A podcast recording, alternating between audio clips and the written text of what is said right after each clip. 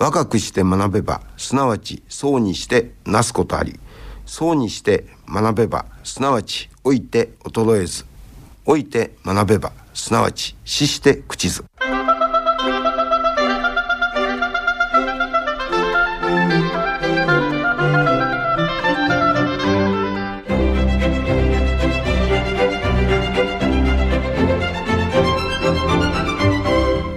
兵庫ラジオカレッジ。今朝の俳句。旅カバンハンカチ結び印とす。旅カバンハンカチ結び印とす。坂上静子。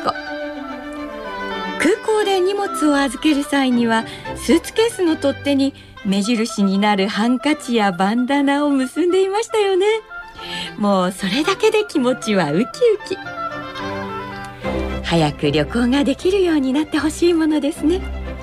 さて今朝の兵庫ラジオカレッジは予定を変更してアンコールアワーのその2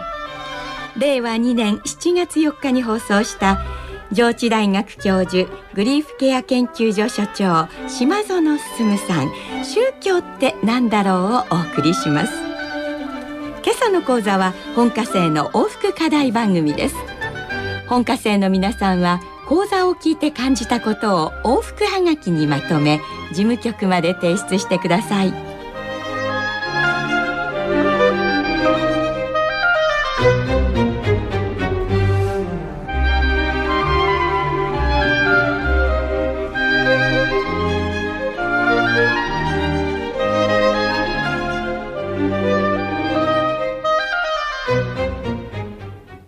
皆さんおはようございます。上智大学の島園と申します。今日は、えー宗教って何だろうというまあこういう題でお話をさせていただきます。皆さん自分は宗教に関わってるというふうに思ってらっしゃいますでしょうか？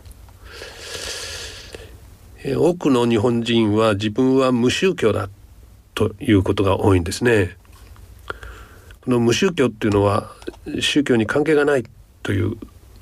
そういう意味でしょうか。まあ、私長年学生にそういうあの質問をしておりまして、えー学生はあの大抵の場合無宗教だと思ってるわけですがそれじゃああのご飯食べる時に何て言うの？というとですね「いただきます」って言います。と言うんですね。ご飯が終わったら何て言うの？というとご飯が終わった時はごちそうさまとこう言いますんでね。何に向かって言ってるの？というふうに聞きます。そうするとしばらく沈黙ですね。作ってくれた人なのか、まあ作ってくれた人にも言ってるでしょう。でもどうもそれだけじゃないですよね。えー卵を食べたりお肉を食べたりお魚を食べたりお米を食べたりしております。その食材となっている多くは生き物ですよね。それに向かっていただきますと言ってる、まあ、そういう面もあるでしょう。まあ私など子供の頃よく聞いたのはあのこのお米を残したりしてダメよというふうに叱られる。これ誰が作ったと思ってるの？というふうに言われますよね。お役所さんです。農民の方が作りました。それから稲が実るには太陽の光が大事です。それから良い水がなくてはいけません、えー素晴らしい自然の恵みの中で、えー食物ができ穀物ができ野菜ができまたそういうものを食べながら、え動物も育ちそれを我々は食べているわけですよね。まあそういうものを全部含めてこういただきますって言ってるんじゃないかしらと。まあ恵みですね私命の恵みと言ったりしてますがまあそういうものをあの我々は、えーいつも意識してるんだと。いや意識してないかもしれないけれどもおのずから、うん頭を下げたり手を合わせたりするまあそういうことだと思います。あのご飯の時にそれじゃあいただきますとかごちそうさまっていうのは世界中どこの国でもそう言っているかというとですねそうでもないんですね。えー、あの私の聞いた範囲ではあの西洋人も中国人も違うまあ韓国人にはちょっと似た韓国語には少し似たあの言葉これからいただきますっていうふうな言葉あるんだけどもちょっと日本語のニュアンスとは違うんですね。これから食べますというような感じなんですね。まあ、そういうふうに考えるとこれは日本語独特の、えー、まあ感謝命の恵みというふうな言葉で言えるようなものに対する感謝かもしれません。皆さん神社にはおいでになりますでしょうか？あこれは宗教じゃないよ習慣だよとおっしゃるかもしれません。初詣、えー、お祭り、えー、他にどういう時においでになりますでしょうか。神社に行けばやはりお賽銭を投げますよね。お賽銭なしでもいいんだけれどもまあ頭を下げ、えー、二拍手する。柏で打つ。これはどういう意味なんでしょうか。まあ祈る。まあ祈るというといかにも宗教ですがまあこれ祈るというほどじゃないんだよっていうことかもしれません。しかし何かその時考えますよね。こうあってほしいということ。まああの学生の話に戻るんですが、えー、1月2日に私あの親と一緒によく初詣参りました。神田明神ここは両親が結婚式がけたところなんですがここへ行くとですね、えー、ビジネスマン。あそこは商売繁盛。まあ秋葉原は神田明神の氏子だったりしますね、えー、パソコンのバグを封じるお守りなんか売ってたりします。まあこんなことで、えー、この、大国主の御事大黒様があったりしてその商売人がたくさん来てるという感じですね。働いてる人が来る。まあ30代40代50代一方その後、えー、15分ぐらい歩くと湯島天神というところに行くわけですが天神様ですので学問成就です。で1月2日ぐらいになるとすごい列ができてますね。まあそんなに広い場所じゃないんです。そしてその列の中には若い人が多い。これは受験の祈願に来てるわけです、えー、中にはあの祈願お金を払って祈願する場合には、えー、何々大学何々学部を受験しますというふうなのをですね私も登って聞いてたら延々といくつもいくつも出てくるんでびっくりしたことがありますがまあ学生はそれはあの高校生でしょうね。あるいは浪人生、えー、宗教だとは思っていないということですがまあこれは祈願ですよね。こうなってほしいという思いがありそれがどうなるかわからない、まあ、不安もある、えー、それで、まあ、手を合わせるということです。まあ学業成就家内安全商売繁盛。まあいろんな理由で、えー、皆さんあのー、手を合わせお札を買いあるいは浜屋というのがありますね。えー、まあ今だったらば、うん、あのなんとかコロナ封じをのためのお札がないかというふうに思います。本気でそう思ってるのとそうすれば、えー、病気が治るとかですね疫病にかからないとか本気で思ってるのって言われるといやそういうわけではないけれどもやっぱり気持ちとしてやっぱり手を合わせるんですとこういうことですね。まあ、ここにもしかし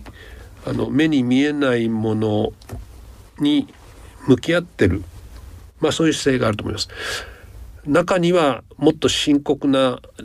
何かがあって手を合わせるという人もいるでしょう。いや眠れないんですよと。どうもあのうん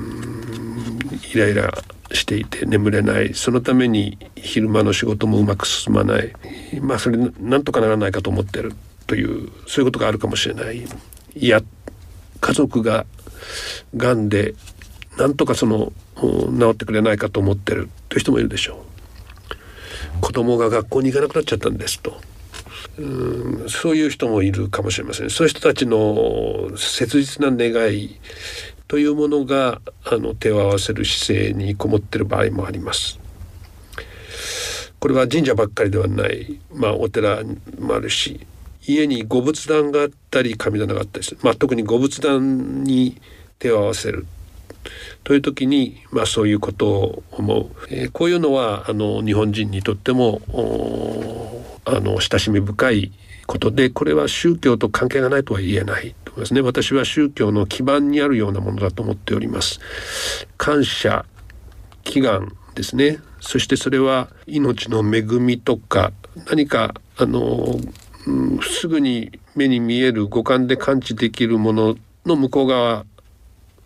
に関わっているものということになります。もう一つとても手を合わせるのですね無意識のうちにもするというのは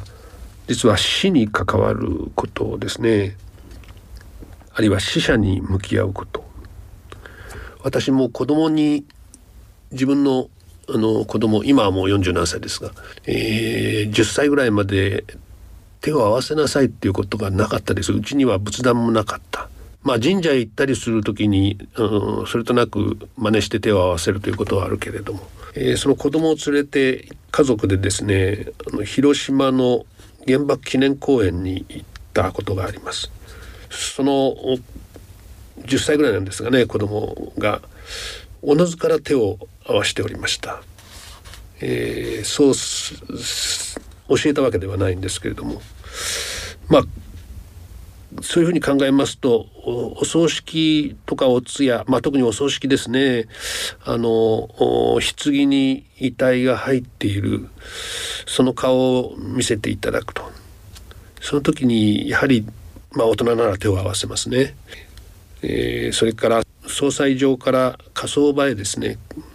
えー、まあく、うん、車霊柩車が出ていく。その時もみんなが手を合わせています。えー、こういうのはあの死者の霊の冥福を祈ると言ったりしますがなんでそうするのって言われるとちょっと分かりにくいですね。皆さんあの知り合いの方が亡くなった時に何と言うでしょうかご冥福を祈るじゃあご冥福って何なの？というとちょっと困るかもしれませんお悔やみ申し上げますっていうならまあわかる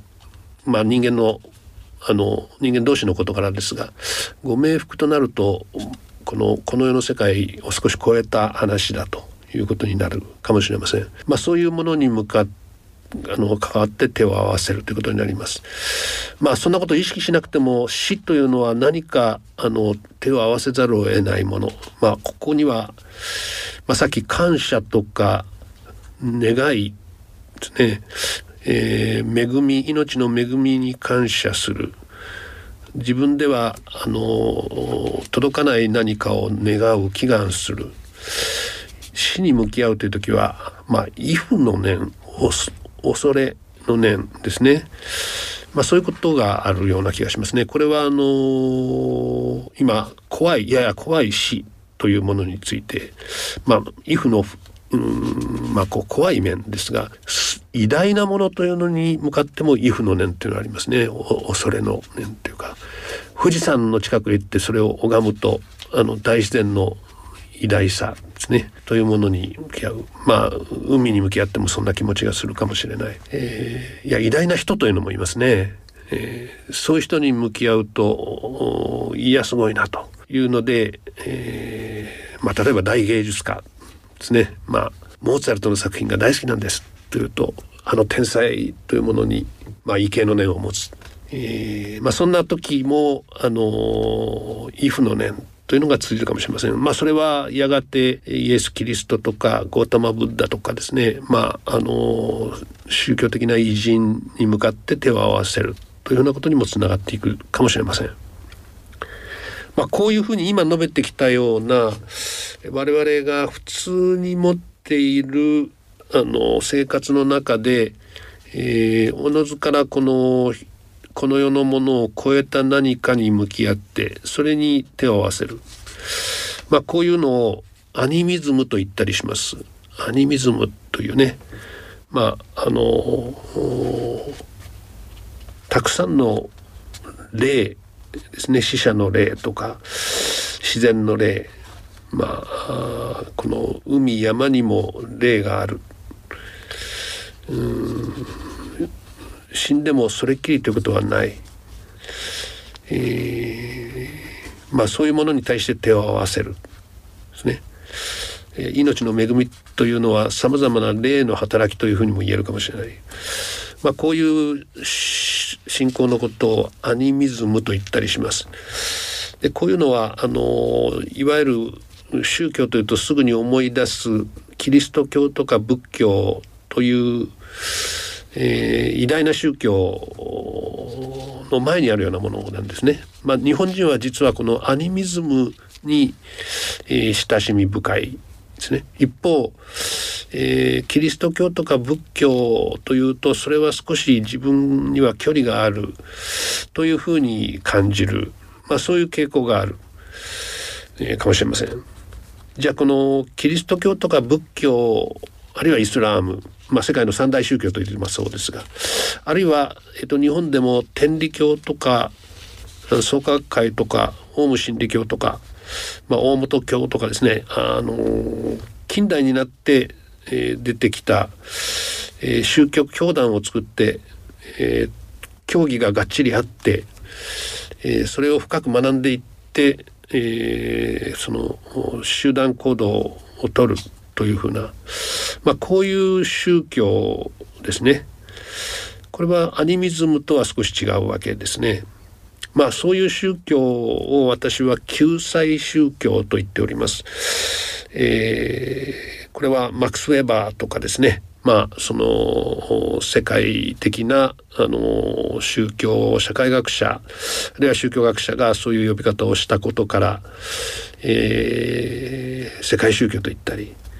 救済宗教と言ったりしております。世界宗教というと世界に広がらなきゃならないんだけど一地域だけに広がってるけども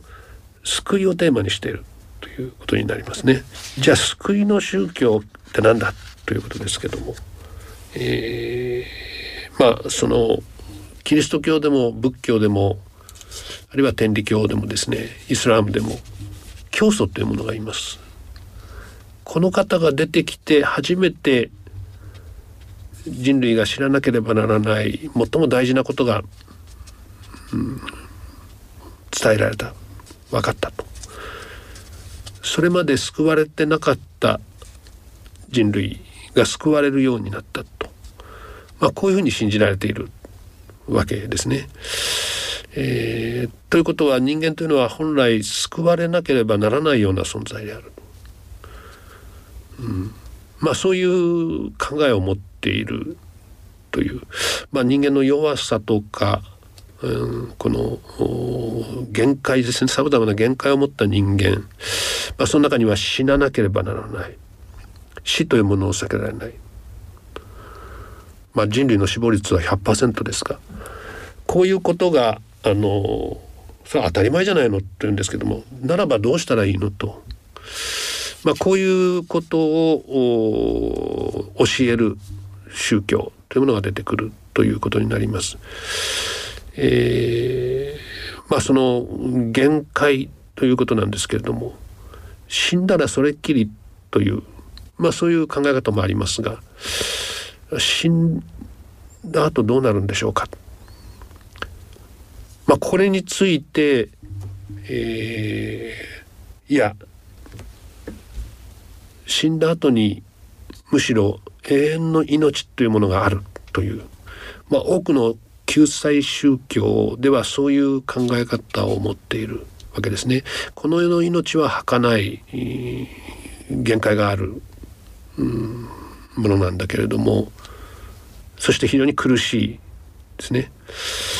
え、中にはなんでこの人がそんなに苦しい目に遭わなきゃなんないんだろうというようなことが起こる。まあこのコロナウイルスでもあの人がと思う人が死んでしまうあっけなく亡くなってしまうっていうことですね。えー、まあ、周りの方本当に悲しい。あんな立派な方だったのにというふうに思ったりすると思いますね。まあ、先ほどあの突然子供が学校へ行かなくなってしまうというふうな話もありました。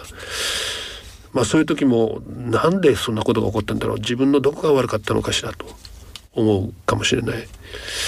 まあ、こういう思いですね。あのこれは、えー、簡単に答えが出てこない。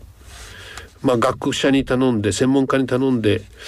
えー、こうすれば解決しますよというふうに教えてもらうと。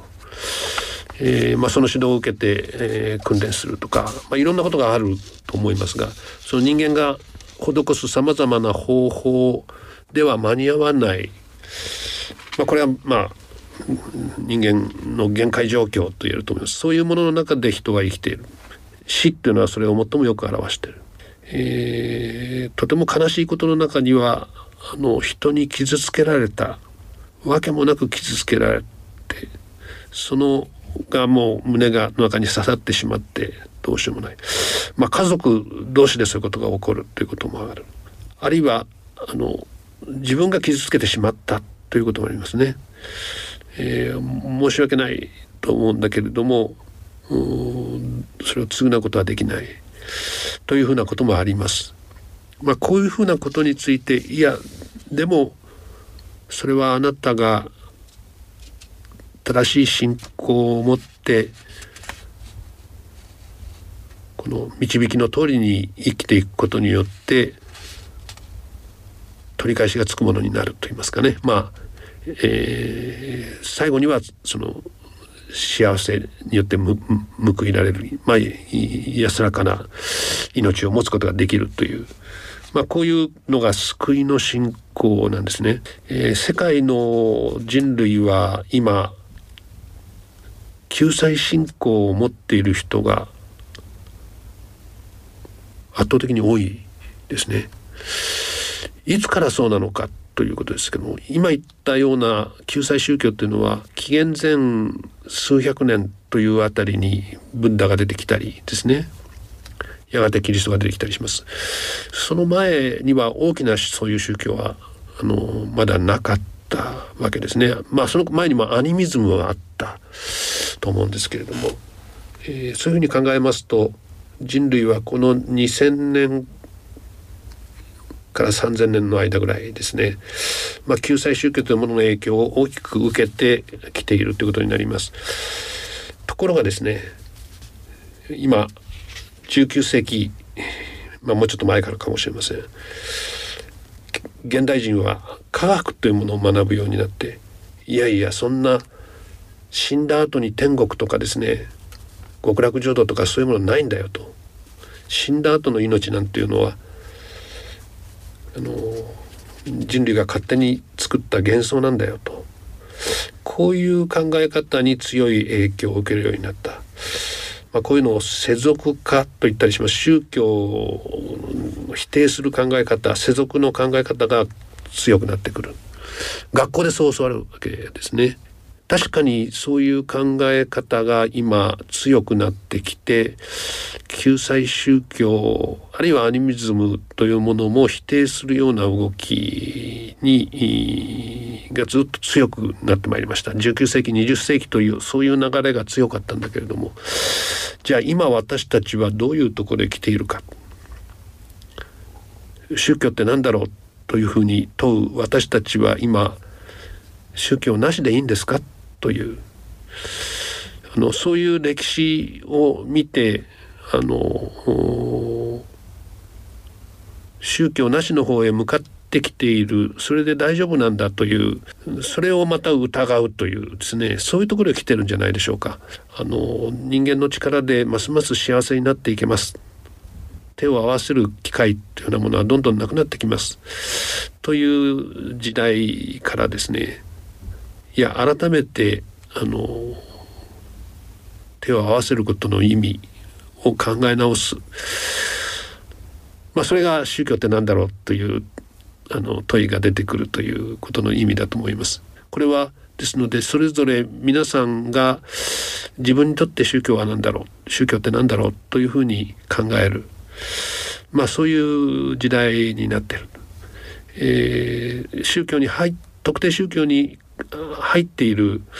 特定宗教の集会に出るそういう祈り方を知っているとしてもそれだけじゃないと思っているんですね。他の宗教がないという人も尊敬する人はいるし他の宗教のもうなかなか優れた人はいるということが分かっている。まあ、それだけども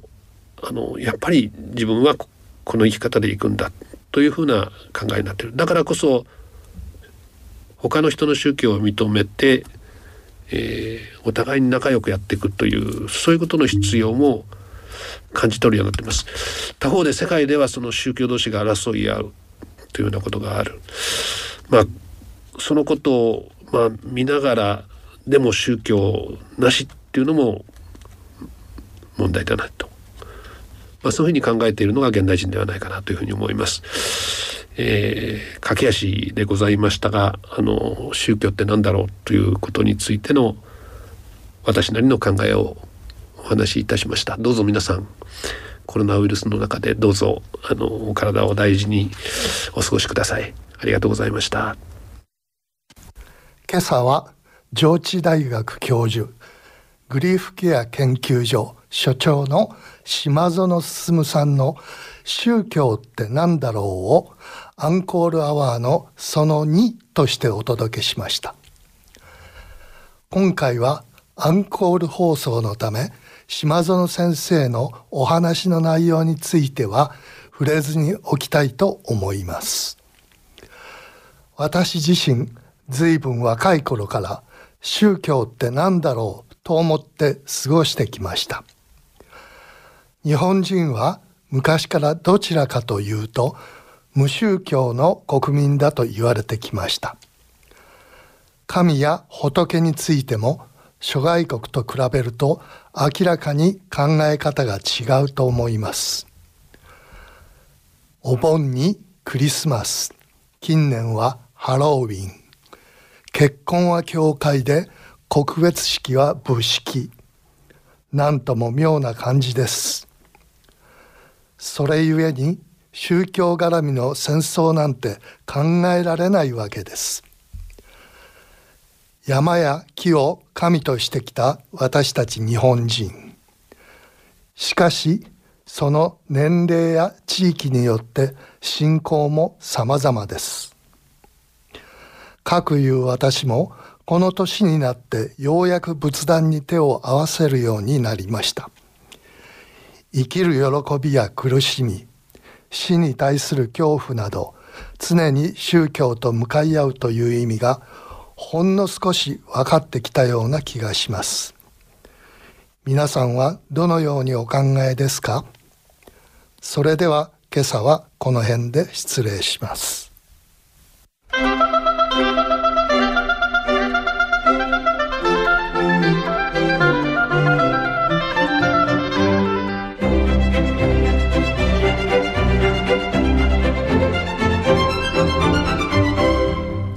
ラジオカレッジ。今朝は宗教ってなんだろうを